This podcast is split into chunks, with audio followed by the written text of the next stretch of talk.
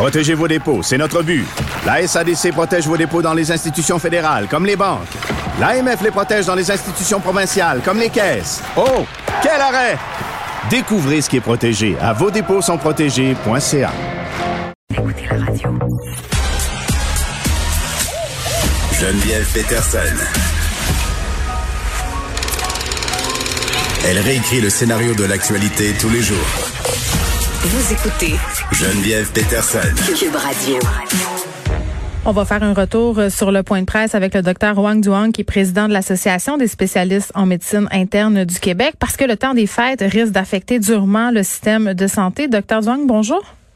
Bonjour, Madame Peterson. Bon, écoutez, euh, tantôt, on a appris euh, spécifiquement que le gouvernement Legault allait rendre une décision le 11 décembre par rapport à Noël, euh, parce qu'évidemment, on nous a permis quatre jours de rassemblement, deux rassemblements par famille avec dix personnes maximum, mais on a mis des si. Et ces si-là commencent à devenir de plus en plus concrets, notamment à cause de la situation dans, dans nos hôpitaux. On le sait, là, les cas demeurent hauts au Québec, les cas demeurent hauts aussi dans le reste du Canada. Vraiment, ce qu'il nous a dit tantôt, euh, Monsieur Legault, Dr. Duong, c'était vraiment que ça allait dépendre de comment ça se passe dans nos hôpitaux. Vous, euh, vous travaillez à l'hôpital Pierre de Legardeur à Terrebonne. Comment ça se passe chez vous en ce moment? Ben, euh, je pourrais vous dire en un mot que nous sommes très occupés. Euh, la vague, la deuxième vague Covid, on la vit intensément. Et je peux vous dire que les médecins, mais surtout les infirmières avec qui je travaille, tout le personnel, mm. euh, est, est, vraiment euh, à l'ouvrage et on est fatigué. Euh, je les vois, les infirmières sont épuisées euh, et euh, d'ailleurs certaines sont tombées malades, ce qui fait que on a moins de personnel encore que d'habitude mm. pour soigner et les patients Covid et les patients qui n'ont pas le Covid, qui ont d'autres maladies qui doivent être traitées également. Ben oui, puis le premier ministre, euh, il faisait référence tantôt à cette fatigue-là de notre personnel de la santé qui se donne depuis le début de la pandémie. Euh, plus de 6 000 personnes qui travaillent en santé en ce moment euh, sont en arrêt de travail pour des raisons physiques, mais aussi pour des raisons psychologiques. Et j'ai l'impression que le temps des fêtes qui s'annonce ne va pas aider à ce chapitre-là. Je parle de la santé psychologique de nos effectifs parce que je sais pas comment vous avez pris ça, là, Dr. Duong, quand vous avez entendu euh, le premier ministre dire qu'on aurait droit à des festivités à Noël. Mais j'ai parlé à quelques médecins euh, déjà qui étaient un petit peu surpris, voire même un peu déçus parce qu'ils savent euh, que ça va avoir des effets directs sur, sur les hôpitaux. Ben, moi, je pense qu'on a encore de l'espoir. On a encore de l'espoir que justement euh, la population suive le plus possible les mmh. recommandations, respecte la distanciation sociale, parce que l'effet, il va être euh, tangible. C'est-à-dire que si on freine la propagation du virus, il y aura moins de patients COVID et ça va permettre à des gens comme moi et comme mes collègues, mes infirmières, de traiter euh, plus de patients et les patients COVID et les patients non COVID. Donc ça, ça pour nous, pour nous là, ça, hmm.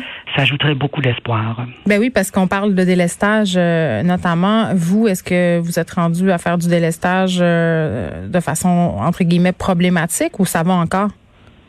Alors, heureusement, on priorise toujours les patients. Puis c'est certain que les patients les plus malades seront toujours vus.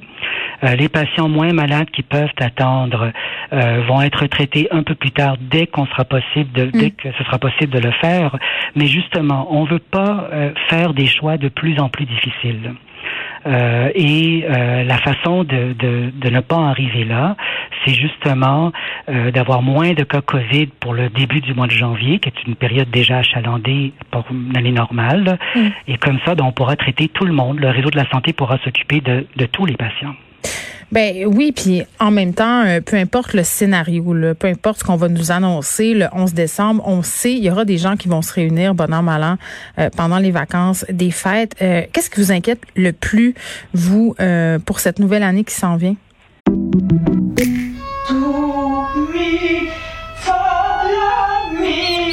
Votre maison, c'est un espace où vous pouvez être vous-même.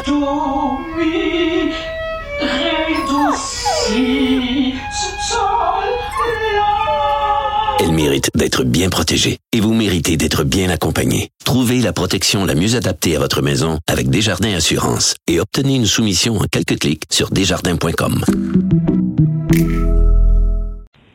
Ben, c'est ça, c'est que le, mois de janvier, c'est déjà une, une période de l'année achalandée. Même sans le COVID.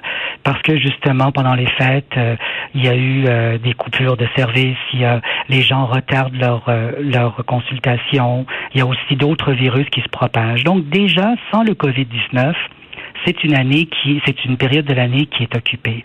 Alors, si on ajoute par-dessus ça un, afflux de patients qui souffrent de COVID, ben, ça va rendre la tâche plus difficile à, tout le personnel avec qui je travaille. Donc, la bonne nouvelle, c'est que il y a beaucoup de choses dans cette épidémie de COVID qu'on ne contrôle pas, mais le fait de, de, de, respecter la distanciation sociale, de reporter un peu plus tard euh, nos retrouvailles avec nos proches, ça va avoir un impact immédiat. Puis dans ce sens-là, chaque Québécois a la capacité de changer le cours de, des prochaines semaines dans le réseau de la santé. Oui, puis je pense qu'on veut pas personne se ramasser euh, comme en Italie où on voit des gens qui se font soigner dans leur voiture. Là. Ben non, on ne, on ne veut pas, puis on est confiant qu'on va pouvoir éviter ça, mais justement, si tout le monde pousse dans la même direction, euh, on va avoir des, résultats tangibles. Vous savez, si on reporte un peu nos festivités, ben non seulement ça va faire en sorte que nos proches n'attraperont pas le virus, qui est déjà énorme, mais c'est qu'il y aura peut-être moins de pression sur le réseau de la santé. Ça va permettre à quelqu'un qui attendait une chirurgie de l'avoir plus vite, à quelqu'un d'autre d'avoir ses traitements de chimiothérapie. Donc, dans le fond, c'est l'ensemble des patients qui va bénéficier des sacrifices qu'on va faire à Noël.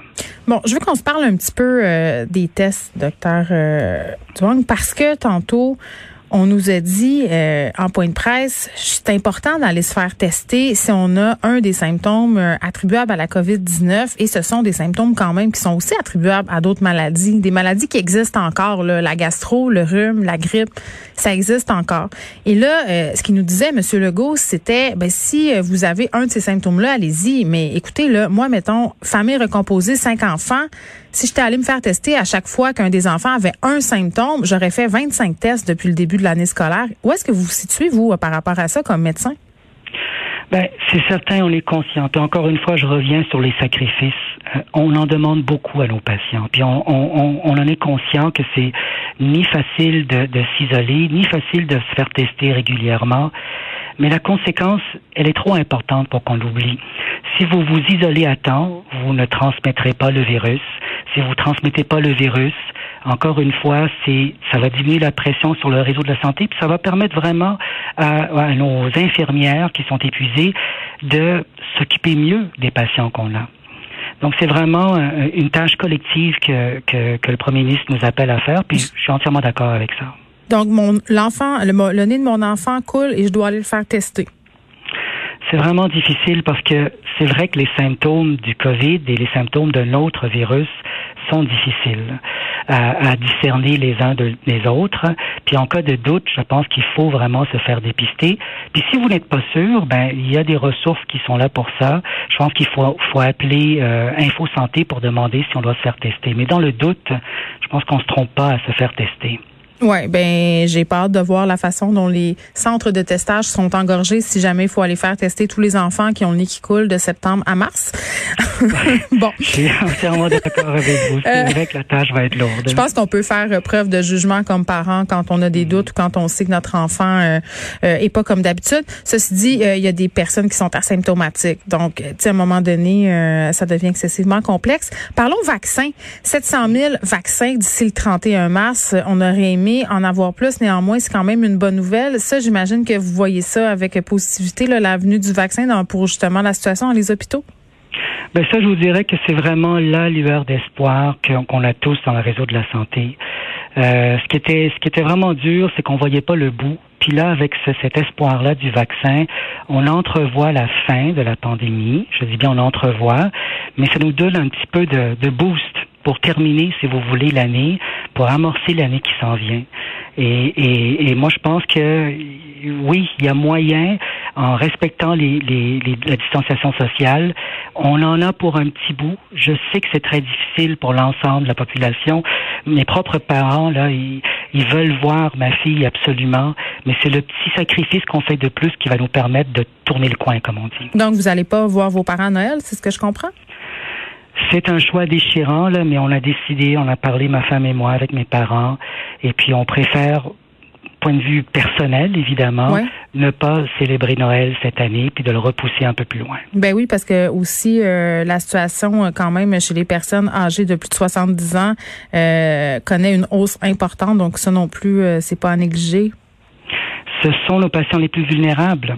Et, euh, les garder en santé, c'est leur permettre euh, eux aussi de voir leurs petits-enfants, euh, de ne pas être malades.